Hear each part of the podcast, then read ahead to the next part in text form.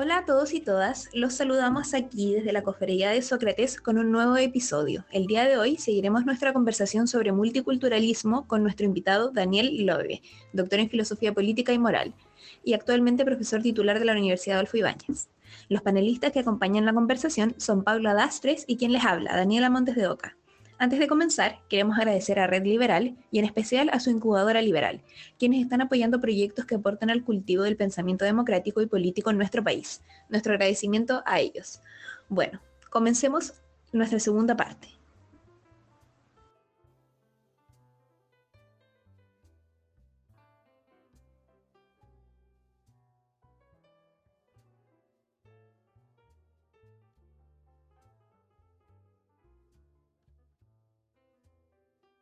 Bueno, ahora esta pregunta, la siguiente, es bastante en línea con lo que estaba hablando, que es un poco dentro de esta oposición entre las ideas de, por ejemplo, lo bueno y lo malo, que es ahora último también lo que estabas diciendo. ¿Hay un punto, crees tú, en que la evidencia científica se puede anteponer a las tradiciones culturales? Un poco dentro de estos límites que se le debería poner, no sé, a las ideas o no sé cuánto nos alejamos de los derechos humanos, qué tan radicales aceptamos las posturas, no sé, utilización femenina, distintos temas obviamente que se pueden poner de ejemplo. Sí, bueno, es el tema. Ahora, a ver, eh, pero ¿cuál sería un ejemplo, digamos, de lo que estás pensando exactamente? Estamos pensando hacer, estás pensando hacer científicas, ¿no? Teorías científicas no se digitan, ¿no?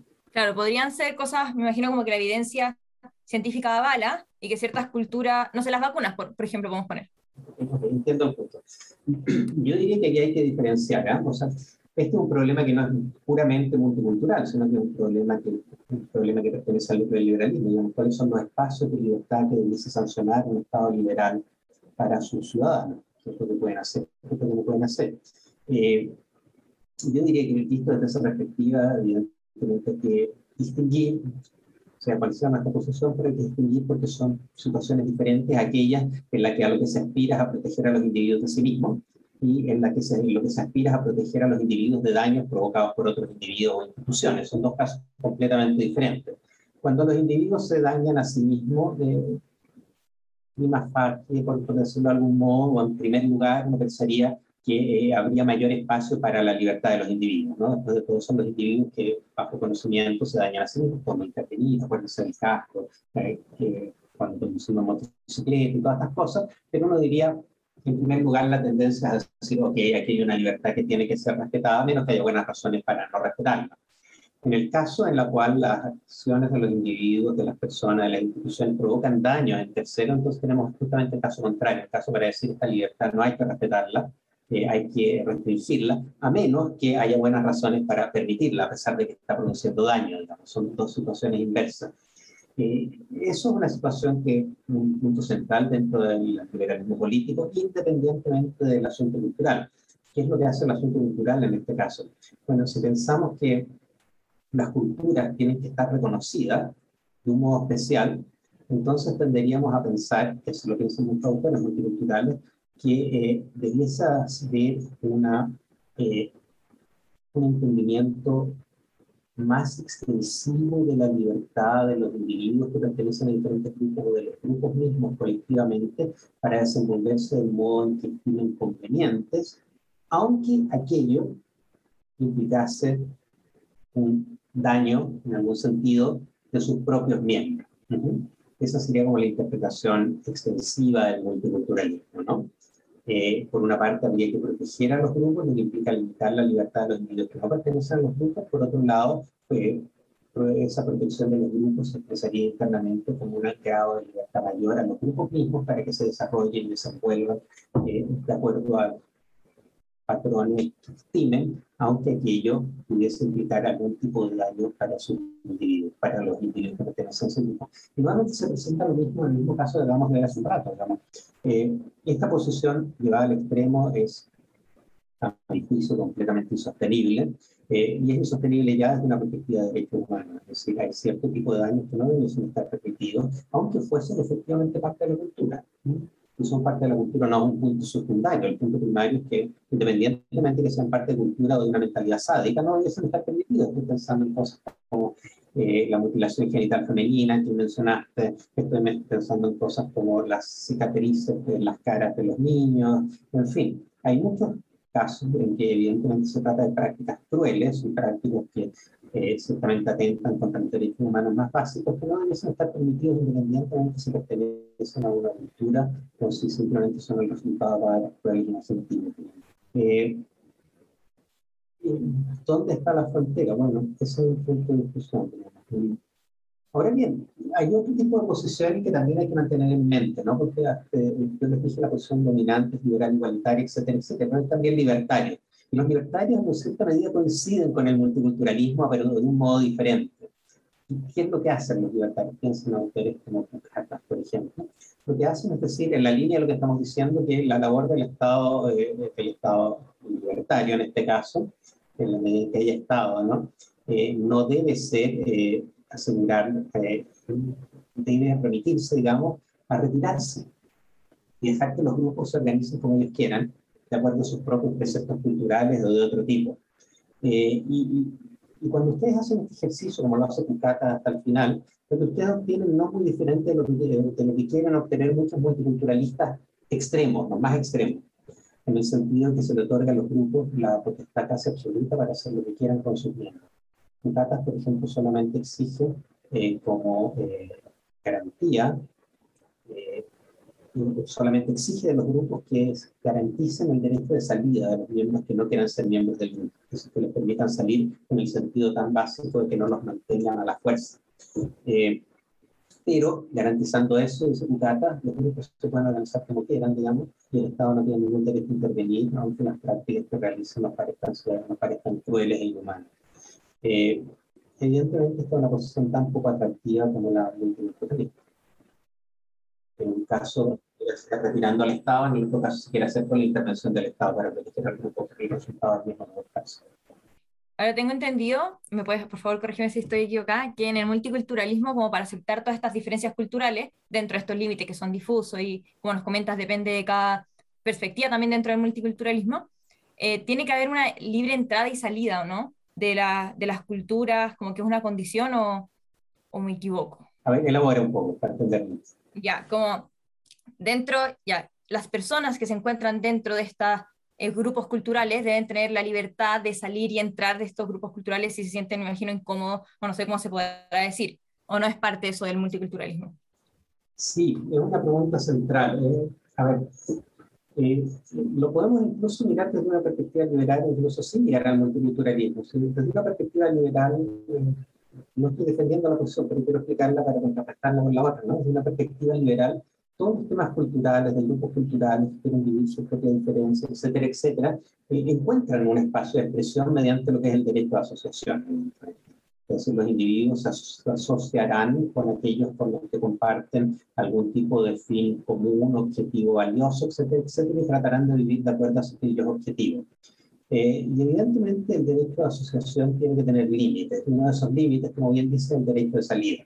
Podemos hacer el mismo ejercicio en el caso del multiculturalismo suponer que incluso cuando aquello que una los grupos no es el derecho a asociación, sino que algún derecho cultural especial, derecho a autogobierno, etcétera, etcétera, incluso en aquellos casos sería recomendable, ciertamente desde una perspectiva liberal sería un deber, garantizar algún tipo de derecho de salida a esos grupos. Y así todo se presenta, eh, incluso incluso eh, estando de acuerdo con aquello, y la repito, hay multiculturales, multiculturales que no están de acuerdo con aquello, pero incluso estando de acuerdo con aquello, se presentan una serie de preguntas acerca de qué implica garantizar el derecho de salida de los grupos. Piensen, por ejemplo, en los Amish, los, los Amish en, Estados Unidos, ¿no? Un grupo anabaptista que vivió de la persecución europea, llegó a Estados Unidos, tienen la, su característica es que viven de acuerdo al Ordnung, así se llama el libro de acuerdo que viven, y, tienen la característica de que no se quieren crear, bueno, anabaptistas, pero además no se, que, no se quieren, que sostienen la doctrina de los dos mundos, digamos, el mundo de Dios y el mundo terrenal, no se quieren mezclar con el mundo terrenal y por lo tanto no, tienen, no quieren tener nada que ver con el Estado. Eh, eh, ojo, tampoco piden garantías del Estado simplemente quieren que los dejen vivir tranquilos de acuerdo a sus propias eh, creencias religiosas, su propio orden, eh, y eh, ellos mismos tienen la institucionalidad propia de su religión para hacerse cargo de los temas que surgen, que son temas como, no sé, las personas que caen en la pobreza o las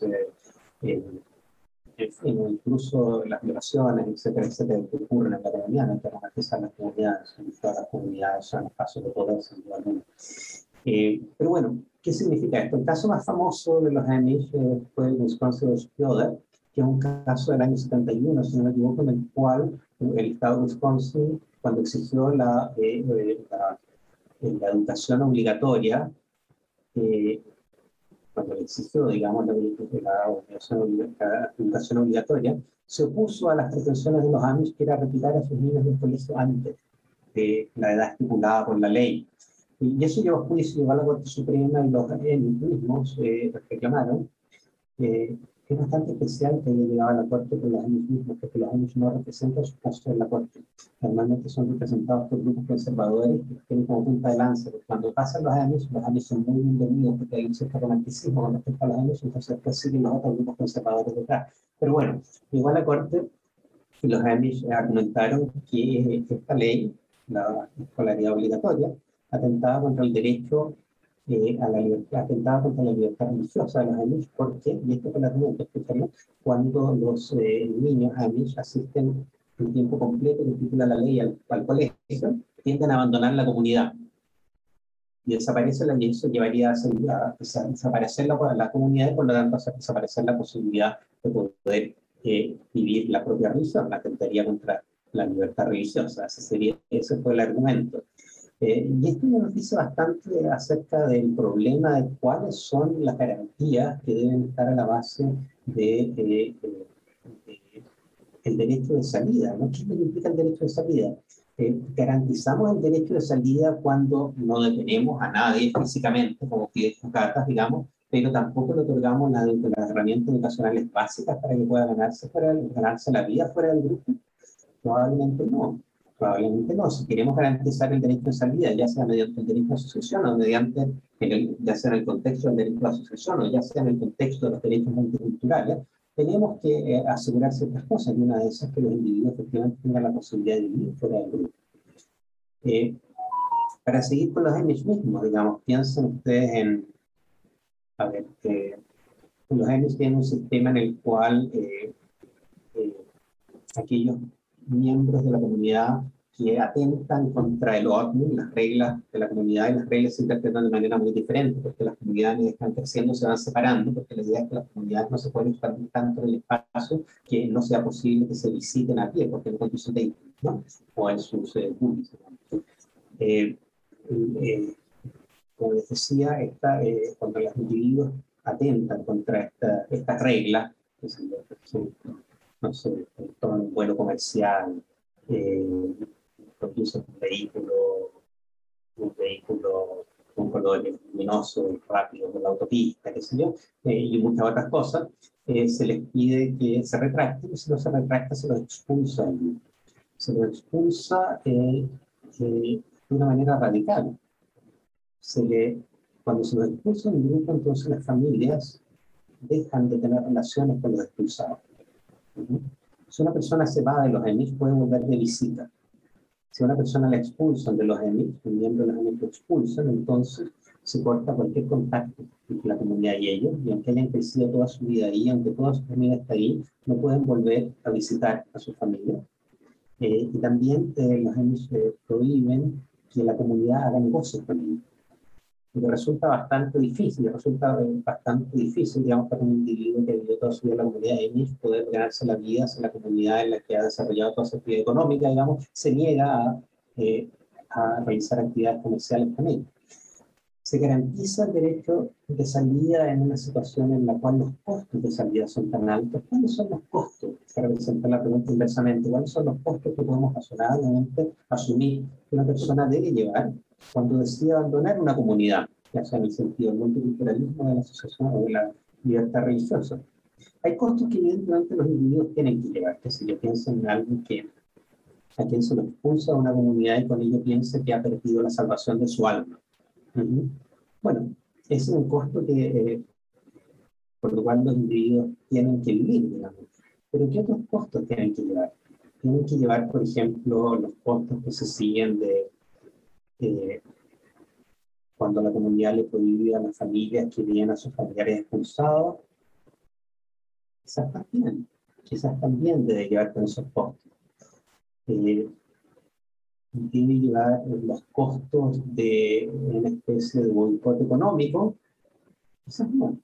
Quizás es un costo que va más allá de aquello que debiese ser accesible que los individuos que hacen cuando quieren abandonar una comunidad.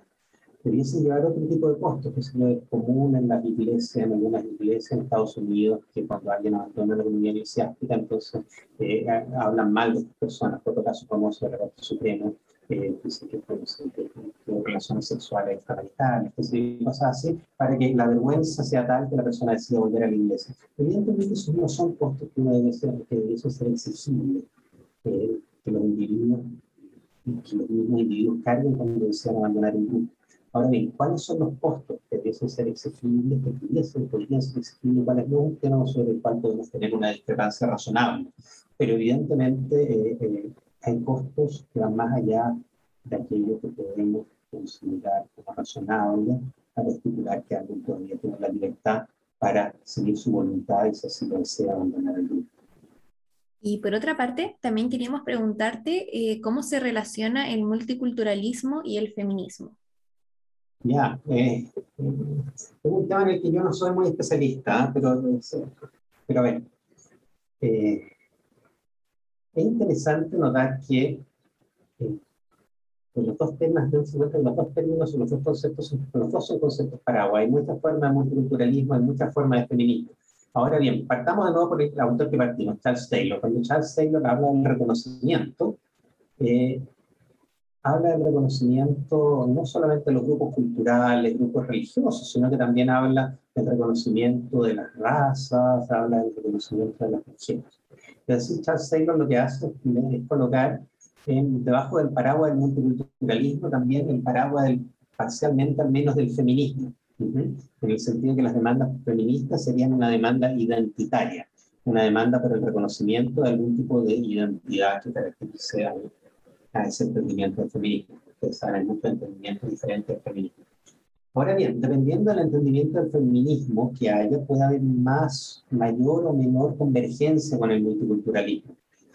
Eh, piensen ustedes que si el entendimiento feminista del que estamos hablando es uno que a lo que aspira, que sería el feminismo de segunda generación y parcialmente de tercera, eh, a, lo que aspira es eh, a una a, tener las mismas garantías legales que tienen los hombres e incluso más no solo a tener las mismas garantías que tienen los hombres, sino también a lograr algún tipo, mediante algún tipo de, de, participación del Estado, a lograr una sociedad más igualitaria, no solamente tener los mismos derechos, sino que efectivamente en, la sociedad y en la interacción social poder aspirar a un tipo de, eh, un tipo de interacción más igualitaria postnatal para hombres, mujeres, obligante para hombres, cosas así que existen.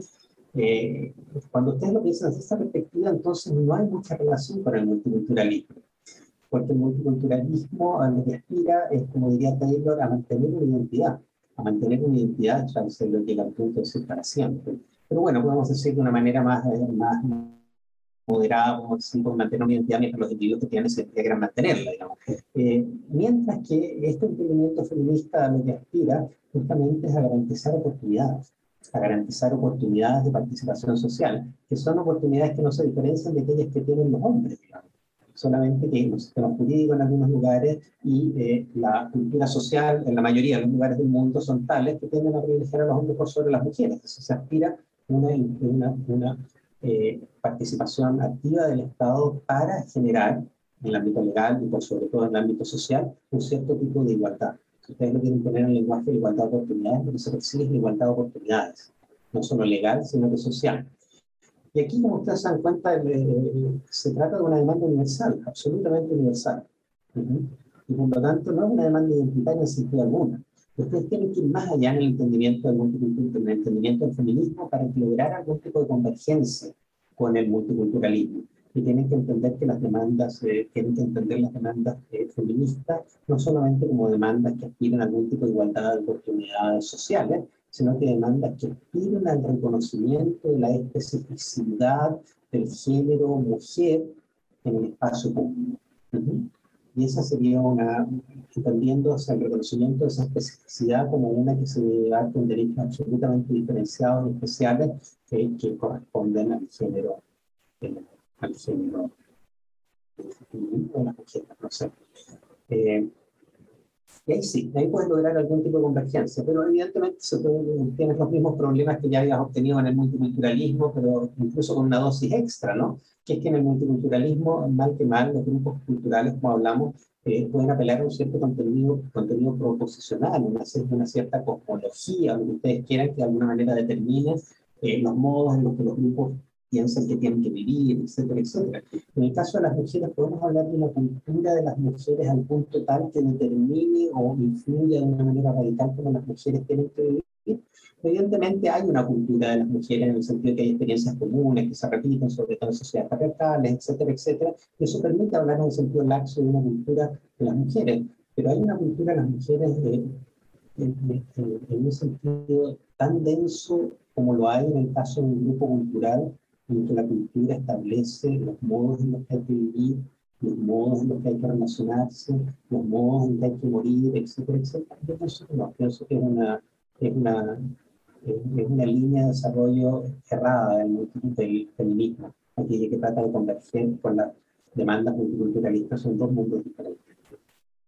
Aunque les repito, muchos multiculturalistas ponen el mismo saco. Claro, quizás se podría relacionar un poco más con estos tipos de feminismo que son más esencialistas y de una mirada de la mujer como por esencia eh, natural, como conectada a la naturaleza, etc. Quizás por ahí podría ir un poco más. Exactamente, ahí es donde se produce la convergencia. Claro. Y como última pregunta, ya yendo un poco donde las papas queman, decimos, metiendo, o sea, poniendo el foco ya en el proceso constituyente, eh, nos gustaría hablar un poco de cómo se diferencian los conceptos de multiculturalismo que hemos estado hablando y el de plurinacionalidad, que tanto hemos escuchado en, en el debate, hoy que vamos a escuchar mucho más, yo creo. Y también cómo se plasma el multiculturalismo o en, en una nueva constitución. ¿Cómo se podría tener una constitución multicultural? A ver, eh, una pregunta complicada. O sea, son dos preguntas. Voy a partir con la segunda. ¿Cómo se plasmaría la multiculturalidad en una constitución? Yo personalmente soy defensor de las constituciones mínimas. Creo que mientras menos tengo una constitución es mejor. Eh, pero si la quieres plasmar, entonces tienes que hacer una, una aserción, una afirmación declarativa acerca del valor de la diversidad cultural. Con eso ya lo, ya lo tienes, no necesitas mucho más. Eh, entonces, claro, si, si, quieres hacer una constitución maximalista, vas a empezar a, hacer listas de derechos, cosas así. Yo, yo, creo que todo eso es un error. Eh, uh, como también tendría a pensar que es un error incluso hacer esa sesión declarativa en una constitución. Pero en fin, ese es mi punto de vista. Eh, con respecto a la primera pregunta, que es más, eh, más complicada en el sentido que es más actual, eh, hasta ahora en nuestra discusión, cuando hemos hablado de multiculturalismo, hemos incluido lo que se denomina como multinacionalismo dentro de ello, pero evidentemente podemos considerarlos como fenómenos distintos.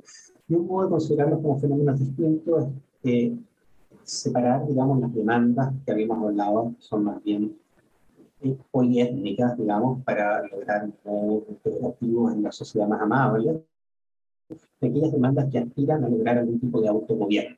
Podríamos decir, este segundo tipo de demandas son las que caracterizan a, a las naciones. ¿Cuál es la idea de las naciones? El, a ver, el sueño de cualquier nacionalista, digamos, eh, y así se lo ha expresado, es que cada nación tenga su propio Estado. Ese es el sueño nacionalista por excelencia. Ahora bien, en nuestro mundo, evidentemente, hay muchas más naciones que Estados, y por lo tanto se da el fenómeno de que bajo un Estado hay diferentes naciones, e incluso hay naciones que pertenecen a diferentes Estados, ¿no? Eh, ¿Cuál es el second best, digamos? El second best, cuando, no, cuando, cada, no, no, cuando cada nación no puede tener su propio Estado, es que eh, bajo un mismo Estado haya diferentes naciones. Uh eh, dense cuenta que cuando empleamos los términos de este modo, el término, el modo como estamos utilizando el concepto de nación es por referencia ahora a una, por referencia a una cultura o a una pertenencia étnica, ¿no? esto se distingue del uso cívico de la nación, en el cual la nación refiere a todos aquellos que están bajo el dominio del Estado, independientemente, digamos, de su pertenencia cultural o pertenencia étnica. Pero, y por eso mismo, el concepto que está detrás del multinacionalismo, como demanda, digamos, en este caso la Constitución, es un concepto que se asocia, que entiende las naciones de una manera étnica-cultural. Eso es lo primero de comentar se trata, si ustedes quieren ponerle en otro, de otro modo, digamos, este multinacional, este multinacional, plurinacionalismo es en realidad un plurietniculturalismo. Eso es lo que es, eh, tan feo como suena, porque suena horroroso. Probablemente, y no solamente el sonido, digamos, sino que lo que significa. Dense cuenta que estamos recurriendo a conceptos de nación de acuerdo a origen étnico y cultural eh,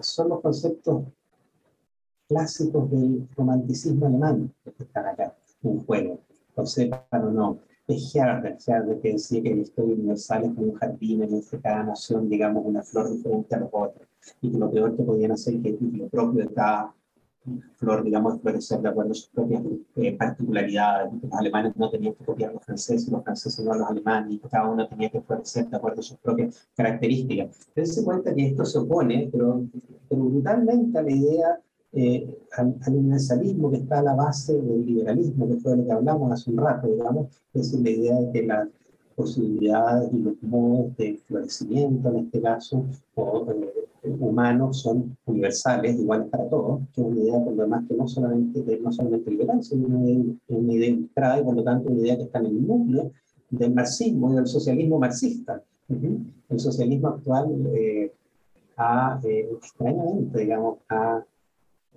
es una cosa contingente y no doctrinaria, digamos, ha rechazado la, eh, el universalismo propio del marxismo y del socialismo marxista en pos de una agenda particularista, en este caso de los pueblos originarios, etcétera, etcétera, étnico-nacionalista.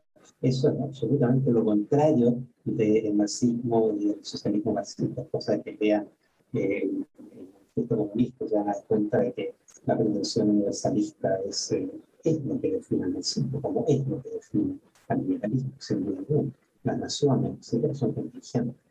Los modos de crecimiento humano son universales. Pero bueno, volviendo al punto, al punto en cuestión, la idea es que diferentes naciones, entendidas de esta manera étnico-culturalista, digamos, eh, deban tener modos de eh, participar, deban tener modos diferenciados de participar, digamos, en esta nación común, lo que se traduce en ciertos modos de autogobierno, etcétera, etcétera, etcétera. Eh, y esto tiene que dar lugar, digamos, en una constitución a que eh, la integración, eh, la integración constitucional no sea de individuos, sino que sea, al menos parcialmente, de grupos, de naciones. Lo que lleva, evidentemente, a que los individuos, en cuanto tal, tienen, tienen estatus, adquieren estatus diferentes de acuerdo a su pertenencia nacional y que lleva todos los problemas que habíamos mencionado de alguna manera. Pero bueno, evidentemente, eh, eh, independientemente de que lo queramos o no, digamos, hay grupos que se consideran a sí mismos una nación la característica de considerarse una nación es que se aspira a algún tipo de reconocimiento en el sentido de que se aspira a algún tipo de autogobierno, ¿no? Las naciones aspiran a gobernarse en algún sentido por sí mismas. Y eh, y siendo esa la realidad fáctica, digamos, más que a uno le guste, digamos, el etnonacionalismo, digamos, eh, ustedes son muy jóvenes, pero eh, la ex Yugoslavia todavía resuena en mis oídos, digamos, cuando los eh, serbios se dieron cuenta de que no eran lo mismo que los croatas, etcétera, etcétera, que hablaban lenguas diferentes, aunque era el idioma, etcétera, etcétera. Digamos. si bien el el nacionalismo romántico alemán no es necesariamente un nacionalismo combativo, ni mucho menos, es ciertamente uno que se puede prestar para desarrollos bastante poco, eh, bastante poco agradables. Es muy fácil, desde la acepción de que somos diferentes, pasar a la acepción de que somos mejores. Y el resultado lo conocemos todos. Pero bueno, siendo eso así, digamos, siendo la realidad de que hay grupos que se consideran a sí mismos como diferentes eh, por su origen, etcétera, por haber sido ya en algún momento de la historia un grupo que se gobernaba a sí mismo, hay diferentes narrativas en diferentes lugares del mundo, ¿no? Eh, lo que queda probablemente es buscar los modos de integración de esos grupos dentro de esta casa común, dentro de esta canoa, como decía James Stanley, con su analogía entre la cultura y la constitución. Eh, lo que es interesante y lo que no se debe perder de vista, digamos, es que es un fenómeno social, es un fenómeno social en el cual eh, las demandas de ciertos grupos, de ciertos grupos originarios, etcétera, etcétera, naciones originarias, digamos, es una demanda, es, un proceso típico de construcción de la nación, es un proceso de construcción de la nación, un proceso que se ha desarrollado en muchos lugares del mundo, en muchos momentos diferentes, es un, proceso en el cual se recorre, eh, y en el caso de los en especial, tienen todos los elementos para, para, para para llevar a cabo desarrollar el proceso de creación de la nación. Tiene una historia común, tiene un territorio común, tiene una historia de opresión, eh, tiene elementos culturales comunes. Esos son, digamos, ahí confluyen en este tipo de grupos, que como un ejemplo, todos aquellos elementos que permiten eh, de forma más clara llevar adelante el proceso de construcción de la nación un proceso de construcción de la nación para obtener poder político. Piensen que las naciones eh, incluso en el sentido en el sentido político son muy nuevas, apenas tienen 200, 300 años, pero incluso en el sentido etnocultural, eh, las naciones son creaciones más o menos recientes, y por cierto, yo diría decir, no todas las naciones que existen hoy en día son las que han existido, de muchas simplemente desaparecido. Así que el nacionalismo en cuanto a programa político eh, es programa de construcción de la nación, y yo creo que eso es lo que estamos viviendo hoy en día. Y bueno, así llegamos al final de este episodio. Nuevamente, muchas gracias Daniel por conversar con nosotros. Muchas gracias Paula, muchas gracias Daniel.